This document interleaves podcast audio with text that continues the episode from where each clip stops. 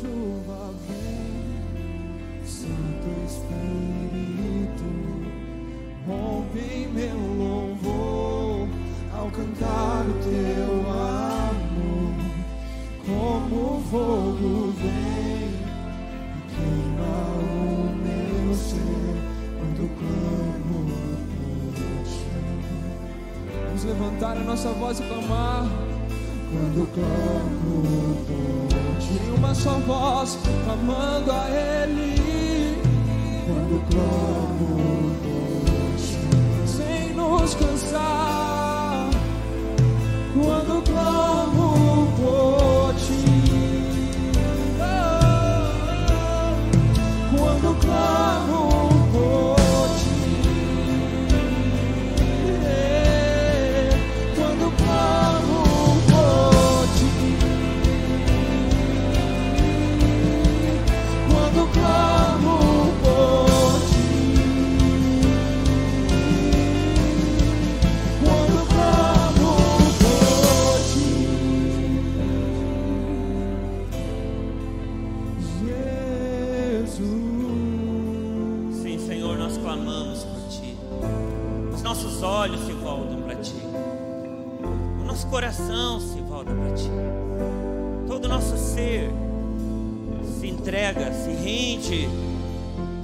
Se prostra.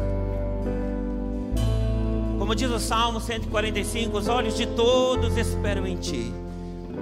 E tu, ó Deus, ao seu tempo, abres a sua mão e lhes dá do seu mantimento. Sacia, Senhor, a nossa fome, sacia, Deus, esse nosso desejo, essa nossa necessidade do Senhor.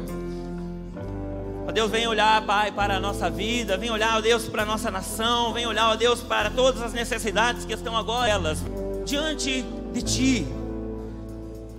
E vem suprir cada uma delas, vem te apresentar, ó Deus, a cada um, vem falar com cada um, vem agir, Senhor faz maravilhas, manifesta o teu poder. É a nossa oração, é a oração da tua igreja, é o clamor dessa nação, é o clamor do teu povo. Aleluia. Amém. Amém e amém. Que tempo precioso, que tempo maravilhoso. Eu realmente espero que você esteja conectado conosco, não só com seu celular ligado assistindo a essa transmissão, mas que você esteja aí realmente ansioso por ouvir a Deus, por experimentar aquilo que Ele tem para você. Eu quero convidar você aí na sua casa a você abrir a sua Bíblia em Lucas, capítulo 12. Lucas, capítulo 12. Um pedido que nós temos feito nas nossas redes sociais, nas mensagens que temos compartilhado com, com todos que têm o nosso contato é que você é, receba o contato da igreja, de fato tenha o contato da igreja, e se você não tem, se você não está recebendo as mensagens, que você possa entrar em contato conosco via as redes sociais da igreja, e assim você poder receber também as mensagens, passar o seu contato, para que a gente possa se comunicar com você de uma forma muito mais efetiva. Ah, estamos iniciando hoje uma série de mensagens, eu acredito muito, muito pertinente para. No momento em que isso acontece, a mentalidade de Davi, a maneira de Davi pensar, o seu mindset muda. Mindset é o modelo mental. A forma de pensar se refere ao pensamento e aos padrões de comportamento de um indivíduo, de um grupo ou de uma nação. É o que nós chamamos, é o que nós conhecemos como ideologia. Quando Davi coloca a coroa do rei de Amon, o fato é que algo vem sobre a sua vida. Entenda que Davi é o rei de Israel. Ele não é o rei de Amon. Amon e Joabe eram irmãos e foram frutos do incesto das filhas de Ló com seu próprio pai, Gênesis capítulo 19. Eles eram ímpios, eram pagãos. Coroa, coroa significa governo, significa domínio. E quando Davi coloca a coroa de Amon, ele adquire a mentalidade de um rei pagão. É interessante olhar a sequência da história. Na sequência, Davi toma para si, logo depois, dias depois, ele toma a Betseba, mulher de Urias. A Bíblia diz que Davi a vê tomando banho e manda que a tragam para sua casa. E Davi se deita com ela, a despeito dela ser casada. Isso foi no capítulo 20 de Crônicas. No capítulo 21, acontece aqui, a Bíblia intitula o recenseamento de Israel. Davi vai medir a sua força. Sabe, Davi vai medir a sua grandeza. Davi vai medir os números. E a Bíblia diz que aquilo desagradou muito a Deus. E aquilo trouxe uma grande praga sobre Israel. É interessante porque 1 Crônicas capítulo 21, neste capítulo, este capítulo é aberto dizendo que Satanás se levantou e induziu Davi a fazer aquilo. Inclusive, esta é a primeira vez que a palavra Satanás, algumas versões da Bíblia dizem Satã. É a primeira vez que a palavra Satã, Satanás surge na Bíblia. É interessante observar a radical mudança que Davi sofre. Perceba que um rei de Israel jamais faria isso.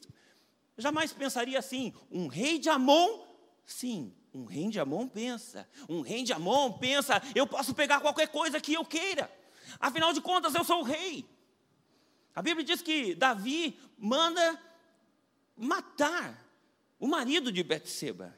Ele o faz, inclusive, pelas mãos dos seus inimigos, enviando uma carta ao seu comandante, ao comandante de Joabe, ordenando que Urias fosse colocado na frente da batalha. Um rei de Amon pensa assim.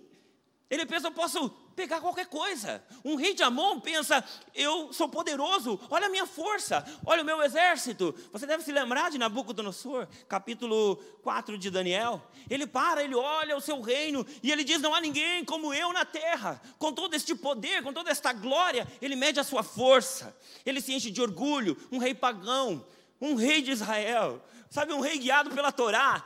Ele, ele jamais, jamais faria estas coisas. Isso seria uma abominação aos olhos de Deus. O fato é que Davi muda sua maneira de pensar quando coloca em sua cabeça a coroa de um rei pagão. Nós estamos vivendo neste momento uma pandemia com este vírus, o Covid-19, o coronavírus. Corona significa coroa. Ele tem este nome, já que o formato do vírus é em formato de coroa. E há muitas pessoas hoje com a coroa do corona na sua cabeça. Christopher Dawson, no seu livro A Criação do Ocidente, descreve o nascimento do Ocidente e ele mostra alguns deuses, sabe que ainda, ainda regem culturas do mundo em determinados momentos da história. Um deles, por exemplo, é Mamon. Você sabe, você já ouviu falar Jesus citou Mamon lá em Mateus, no capítulo 6. Aprendemos na campanha Uma Vida Abençoada sobre Mamon. Mamon é o Deus das riquezas. Na coroa de Amon, aliás, rei de Amon, a Bíblia diz que tinha um talento de ouro e pedras preciosas. Sabe, a Bíblia não mostra detalhes à toa. No governo de Mamon, no altar de Mamon, a verdade pode ser comprada. A justiça pode ser comprada. O veredito de um juiz pode ser comprado. A consciência de uma pessoa pode ser comprada. Tem preço, então eu posso pagá-la.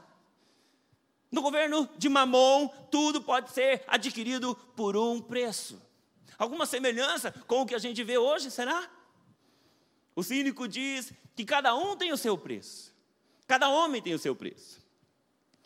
No governo de Mamon, o dinheiro está acima de valores, acima de princípios, acima da justiça e da verdade.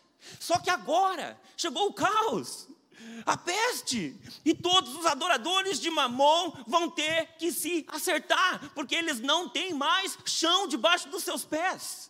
A bolsa de valores do mundo todo despencou. Milhares de pessoas reduziram seu dinheiro, derreteram as suas economias. Mamon tem prazo de validade. Já dizia Jesus em Lucas capítulo 12, quando fala do homem que edificou para si um novo celeiro, um grande celeiro, porque o que tinha não era suficiente, não cabia suas colheitas. Então ele vai e ele constrói um novo, muito maior, e ele pensa em ajustar tudo, ele pensa em colocar tudo ali. E ele diz: "E direi à minha alma: come, bebe e folga, porque tens em depósito muitos bens." E aí um anjo lhe diz: Louco, louco, esta noite pedirão a tua alma. E o que tens preparado? Para quem será? Sabe, o governo de Mamon tem prazo de validade. É muito frágil. Muito frágil. Outro destes deuses citados por Christopher Dawson é também mencionado na Bíblia, é Moloque. Moloque. Também um deus de Amon, um deus dos Amonitas. Não é à toa, não é à toa que Davi manda matar Urias. Moloque é o governo da morte. É o Deus da morte. Uma sucessão de mortes se instaura no reino, inclusive na família de Davi, o governo da morte. A influência de Moloque é nítida hoje. Moloque está presente nesses estados comunistas e em seus mais variados tons de vermelho. É o Holomodor, é o Holocausto, são os genocídios mundo afora, é a indústria do aborto, é a eugenia, a engenharia social, a seleção de quem vai viver e quem não vai, quem vai morrer. Moloque, esta entidade na Bíblia, exigia o sacrifício de crianças. É o Deus da morte. Nada diferente do que está sendo feito nestes estados comunistas, em que a vida não tem valor algum, não tem dignidade, não vale nada. Como Stalin, que cercou a Ucrânia e em um ano, um único ano, a conta de mortos vai de 6 a 10 milhões de pessoas que morreram pela fome. Como Pol Pot, do Khmer Vermelho, Partido Comunista do Camboja, ou como Hitler e seus campos de concentração, Auschwitz, Birkenau, tantos outros. Moloque é o governo da morte. Mas hoje, eu lhe apontar uma outra entidade, uma figura que não está tão presente assim nos relatos bíblicos, mas está muito presente hoje na mitologia e na demonologia. É Nosferatus. Nosferatus é o espírito do medo. Nosferatus está na lista daqueles que invocam as forças infernais, aqueles que fazem aqueles pentagramas no chão, sentam ao redor e invocam Asmodeus, Diana, Astarotes, estas entidades antigas. Nosferatus está entre estes. Nosferatus é um espírito liderado e caracterizado pelo medo. E ele é conhecido e relacionado a um espírito vampiro. Sabe, vampirismo está muito em alta hoje. Muito em alta depois que Stephanie Meyer escreveu a, a famosa série Crepúsculo, contando a relação de iniquidade de uma menina, uma moça, com um vampiro. E aí tem aquele lobisomem que entra no meio de toda esta trama. Isso virou filme e vendeu mais de 100 milhões de cópias. O fato é que Nosferatus é um espírito de medo.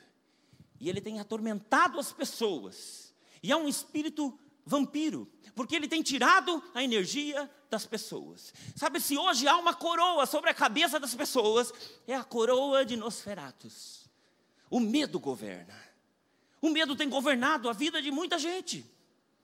É interessante que Nosferatus tem conexão com o morcego, é um espírito vampiro, eu disse. É interessante porque a suspeita é que esta crise toda tenha começado por causa de um morcego. Um morcego mal passado na China. Os hábitos alimentares exóticos, segundo a Bíblia, segundo o princípio mosaico do Pentateuco, da Torá, jamais deveriam existir. Há uma proibição clara, objetiva, de certos alimentos na Bíblia que poderiam fazer muito mal ao homem e muito mal àqueles que tivessem contato com ele. O vampiro. O fato é, Nosferatus é um espírito de medo, um espírito vampiro que tem atormentado as pessoas deste tempo, com tudo que tem acontecido, com tudo que, que está aí, e tem tirado e tem drenado as energias das pessoas. Sabe, eu acredito que os seus pensamentos produzem reações objetivas no seu sistema imunológico. Isso é provado cientificamente. Isso é um fato científico. Aquilo que você acredita modifica a sua química interior, libera a ocitocina, a dopamina, que gera a sensação de bem-estar, de prazer, ou a adrenalina e uma série de outras substâncias que te intoxicam e que enfraquecem você. Por isso a Bíblia diz que a fé é um escudo, levantando o escudo da fé, diz a Bíblia, com o qual podereis apagar todos os dardos inflamados do maligno. A fé então te protege, protege você dessas setas inflamadas, protege o seu organismo de pensamentos maus, ruins. Sabe, tem gente que vive setado, que vive flechado. Se a gente pudesse fazer uma radiografia de algumas pessoas, elas teriam um bocado de flechas nas costas, daria para ver. Sabe, não é que você não possa ser afetado, às vezes por um tempo, por um momento, né? às vezes surgem os dados, surgem os pensamentos, mas você precisa parar estes pensamentos com a sua fé. Lutero dizia: você não pode impedir que um pássaro pouse na sua cabeça, mas você pode impedir que ele faça ninho. Esta é a vitória que vence o mundo, a nossa fé. A Bíblia diz: nós não andamos por vistas, nós andamos por fé. Nós não andamos pelas circunstâncias, nós não andamos por aquilo que está ao nosso redor, à nossa volta, o que vemos, andamos pela fé. O meu justo viverá pela fé, Deus diz. E a fé é a certeza das coisas que esperamos, a fé é a convicção dos fatos que não vemos, porque a fé dá substância às coisas que esperamos.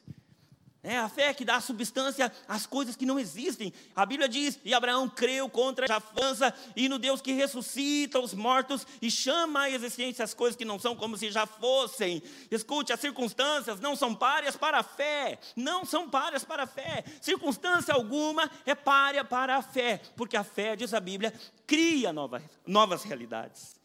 Ela chama à existência o que ainda não existe, novas realidades. Aleluia.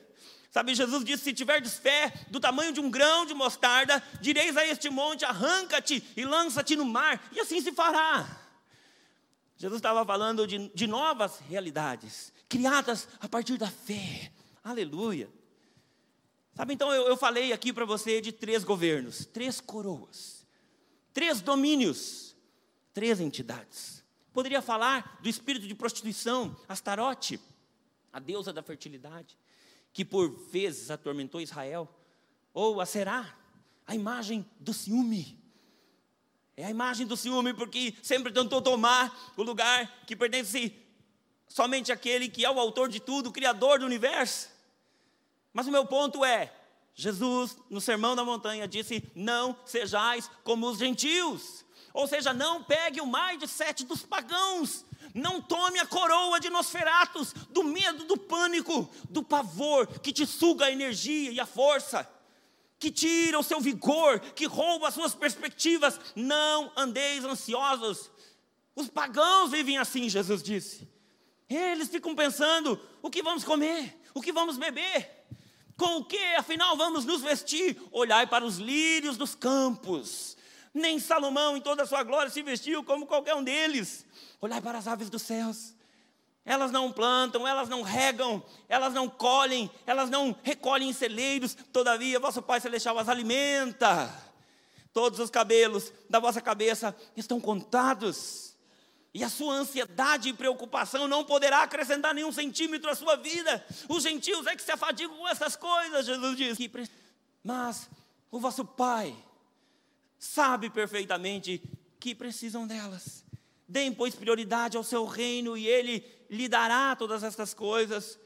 Portanto, não tenhas medo, pequeno rebanho, porque o vosso Pai se alegra em lhes dar o reino. O que Jesus está dizendo é que pessoas que andam ansiosas não estão pensando sobre o governo e a ede do reino de Deus, estão pensando como pagãos, estão pensando com outra coroa sobre a sua cabeça. Estão pensando com outro mindset, outro conjunto de pensamentos. Sabe o que está acontecendo agora? Nesse exato momento, aquilo que a Bíblia diz, tudo que pode ser abalado está sendo abalado, para que somente as coisas inabaláveis permaneçam de pé. Hebreus capítulo 12, verso 27 fala isso. É o cumprimento da palavra. Jesus já nos havia predito, ele disse: Estais de sobreaviso. Essas coisas sucederão. Ele disse: vocês estarão, estão avisados. Sabe quando nós cremos que pertencemos a um reino inabalável, sabemos que podemos ficar seguros.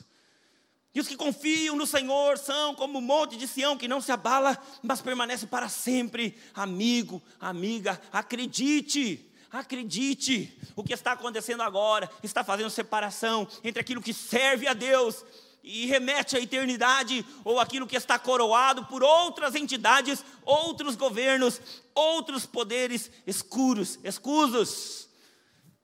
Aqueles que confiam em Mamon estão sem chão. Mas aqueles que confiam no Senhor renovarão as suas forças, subirão com asas como águias, correrão e não se cansarão, caminharão e não se fadigarão. Esta é a nossa natureza como filhos de Deus. Este é o nosso lugar como filhos de Deus, assentado nos lugares celestiais. Sabe, amigo, esta é a hora de nós tomarmos a nossa posição, de tomarmos a nossa autoridade, a autoridade que temos para pisarmos serpentes e escorpiões, como Jesus falou, sobre todo o poder inimigo, para resistir ao diabo de forma que ele fuja, ele fuja de nós, para mostrar à humanidade quem de fato somos, a quem pertencemos, em quem cremos, o nosso Deus. As minhas ovelhas eu as tenho, e ninguém as arrebata da minha mão, Jesus falou. Porque a ardente expectativa da criação aguarda a revelação dos filhos de Deus, da esperança de que a própria criação seja redimida do cativeiro da corrupção para a glória dos filhos de Deus. Este é o momento dos filhos de Deus se sobressaírem. Mas como? Como, gente? Se boa parte deles são tomados pelo medo, tomados pela histeria, e uma histeria completamente infundada, divulgada pela mídia de uma forma totalmente exagerada, generalizada. Você deve ter hábitos de higiene adequados. Você deve se cuidar. Sabe, mas você deve tomar cuidado mesmo e principalmente se isolar de algumas frequências. Se proteger de certas vozes, você deve se isolar de frequências como a da televisão, por exemplo. Desligue sua televisão. Se isole desse tipo de frequência. Se isolar de frequências como a da internet, muitas vezes. Se isolar de pessoas que baixam o seu nível de confiança e de fé em Deus.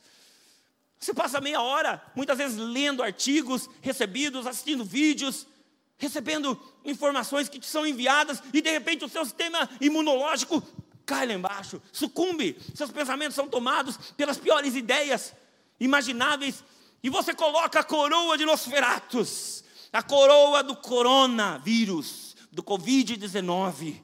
Tem muito crente com essa coroa agora sobre a sua cabeça. Eu estou abismado de ver. Eu converso com Muitos irmãos, eu estou abismado de ver muito crente da nossa igreja com essa coroa na cabeça, medo de morrer, medo de pegar a doença, medo de quebrar, medo do futuro. Ei, não sejais como os gentios, Jesus disse. Eles é que vivem assim, ansiosos, preocupados. Há muitas pessoas hoje, sabe, com, com identidade de cristãs, mas pensando como pagãos, completamente como pagãos. Ah, mas como eu devo fazer, pastor? No que eu devo pensar? Você deve se identificar com o Pai. Veja que nesse texto, Jesus está ensinando aos seus discípulos a chamarem Deus de Pai. Ele está dizendo: se vocês que são maus sabem dar boas dádivas aos vossos filhos, imagine o seu Pai, o Pai Celestial. Ei, Ele tem o melhor planejado para vocês, Ele tem o melhor. Se vocês me pedirem, Jesus falou, eu lhes darei, o Pai concederá. Jesus está dizendo: você pode se conectar, você pode se alinhar com o Pai e Ele vai cuidar de você. Querido, querido, eu vim aqui nesse momento, eu vim aqui nesse tempo de extremo, extremo caos sobre o mundo, sobre a humanidade, para dizer a você: você não tem um pastor no céu. Você não tem um presidente no céu, você não tem um, um, um, governador, um deputado, um prefeito, você tem um pai no céu. E este pai tem bons pensamentos para você, pensamentos sempre para lhe dar o bem, para lhe fazer o bem, pensamentos sempre de paz, para lhe dar um futuro e esperança. A Bíblia diz, ele sempre está pensando em lhe dar um futuro e esperança, sempre. E caminhando já para o fim, veja, ele é o Senhor das contingências. Ele é aquele que arruma o caos. Na vida, para Ele, nada se perde, escute, nada se perde, tudo se aproveita e tudo se transforma. Ele cria novos mundos, Ele cria novas realidades, Ele pega toda a bagunça que está aí e Ele corrige, e Ele alinha e transforma, e cumpre o seu plano, estabelece sempre o melhor para os seus. Deus é o Senhor das variáveis. Há tantas variáveis nessa equação. E Deus, vamos abençoar e te favorecer no final deste túnel pelo qual nós entramos, escuro. que nós estamos vivendo, nós ao final veremos uma luz, e depois tudo será muito melhor do que jamais foi. Eu abençoo você, dizendo que tudo será muito melhor do que jamais foi. Escreva o que eu estou lhe falando aqui, escreva, porque depois da tormenta, a Bíblia diz sempre vem a bonança. Depois da tormenta sempre vem a bonança. Depois de uma, de uma noite escura vem sempre uma manhã. A Bíblia diz que Deus faz o seu caminho na tempestade, Deus se mostra na tempestade. Tire a coroa de mamão.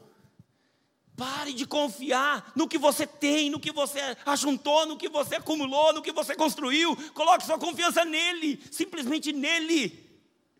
Porque ele não falha. Ele não falha. Tire a coroa de Moloque, da doença, da necessidade.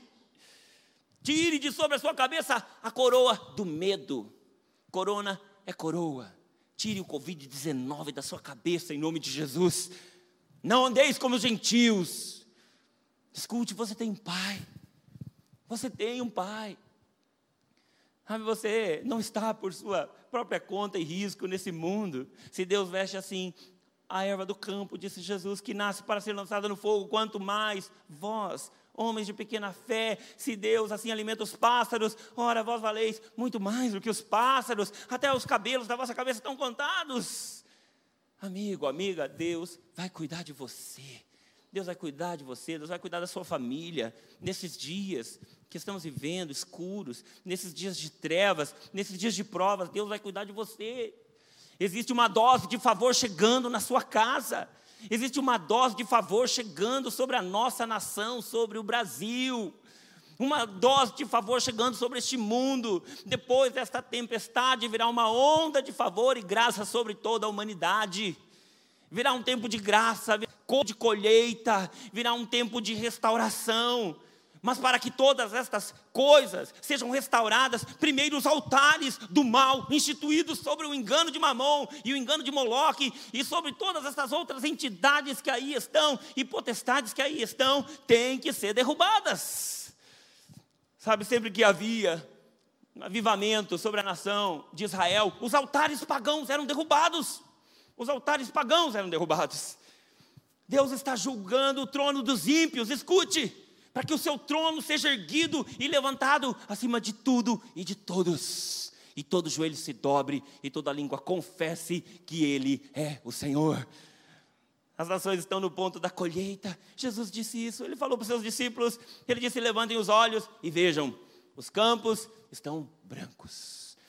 Nós temos um Pai. Nós temos um Pai. Sabe, Ele cuida dos seus filhos. Ele não é como aquele pai que virou as costas e foi embora. É, não é um deísmo, sabe? Aonde Deus fez tudo, criou o mundo e ficou de longe, apenas observando, ou então não está nem aí, não está nem aí, sem saber o que acontece com seus filhos. Não! Ele é presente, é Emmanuel, é Deus conosco, é Deus conosco, é Deus conosco. Davi nos Salmos diz: Em me vindo o temor, hei de confiar em Ti. Em me vindo o temor, hei de confiar. É um contraste. Eu tenho que fazer uma escolha, uma das duas coisas. Eu tenho que aceitar o medo e abraçá-lo, ou eu tenho que abraçar a confiança em Deus. Sabe, você está nesta encruzilhada. A Bíblia fala do vale da decisão entre você se entregar a estas forças destrutivas que vão jogar você para baixo, que vão acabar com as suas perspectivas, tirar toda a sua confiança, ou abraçar a fé e ser sustentado e ser honrado, sendo firmado pelo Senhor. Os olhos do Senhor para toda a terra, para mostrar-se forte com aqueles cujo coração é totalmente dele. Isso fala de foco. Você tem que focar no Senhor. O salmista diz: Senhor, ajude-me a temer somente a Ti, somente a Ti. Não tema o corona. Não tema o vampiro. Não tema pestes que voam na escuridão, diz o salmo. Deus disse a Josué: Não temas, não temas, eu te esforço, eu te ajudo. Ele diz em Isaías: Eu te sustento com a destra da minha justiça. Eu sou o teu Deus, eu sou o teu Senhor, eu sou o teu Pai. Vamos adorar nesse momento.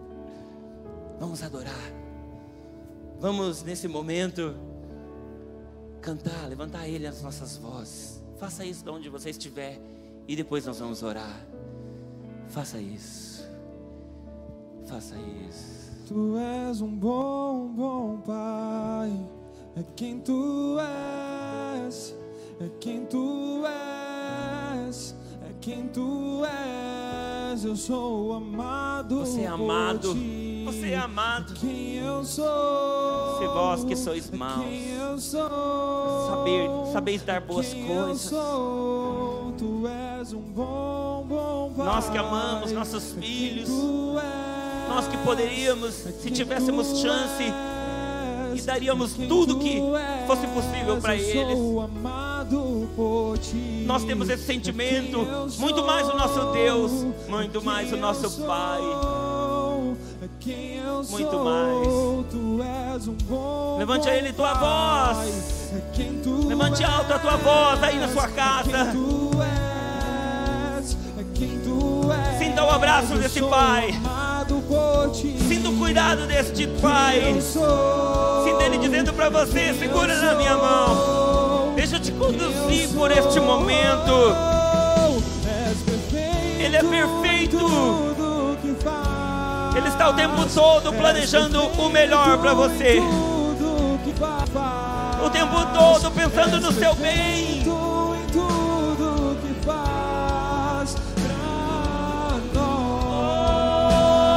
perfeito!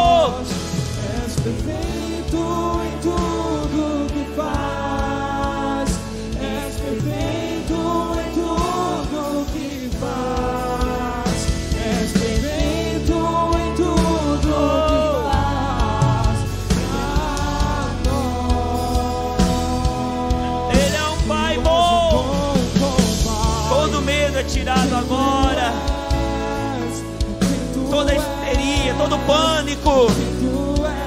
Agora na sua casa reina a paz. Nos seus pensamentos reina a verdade de Deus. Reina a paz, estabelece a paz agora. A ordem no meio do caos. Alinhamento de pensamentos agora. Os teus pensamentos, a tua mente com o Pai. Ele tem planos bons. Ele tem planos bons. Aleluia. Momento nós queremos orar pela nossa nação. Nós estamos num dia de jejum e de clamor pela nossa nação. Nós vamos orar pela nossa nação, nós vamos orar pela nossa cidade, nós vamos orar pelo nosso estado.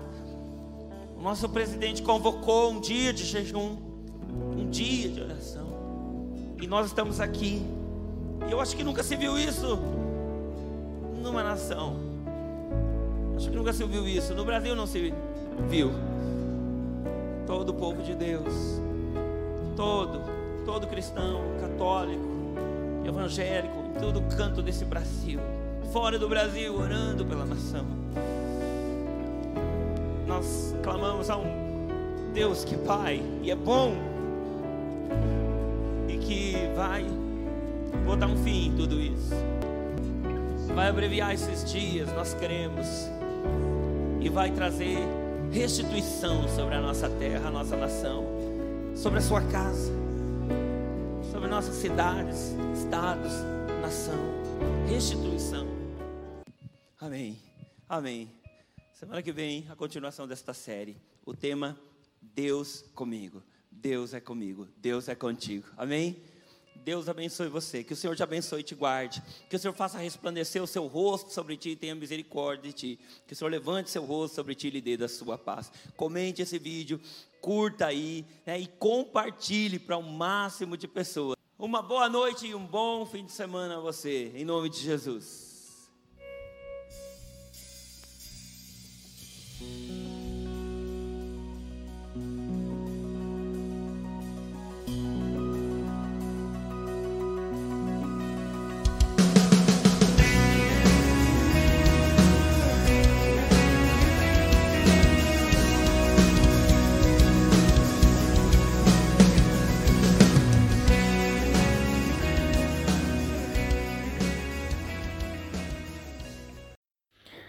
Então, estamos muito contentes que você esteve aí nos acompanhando através deste podcast.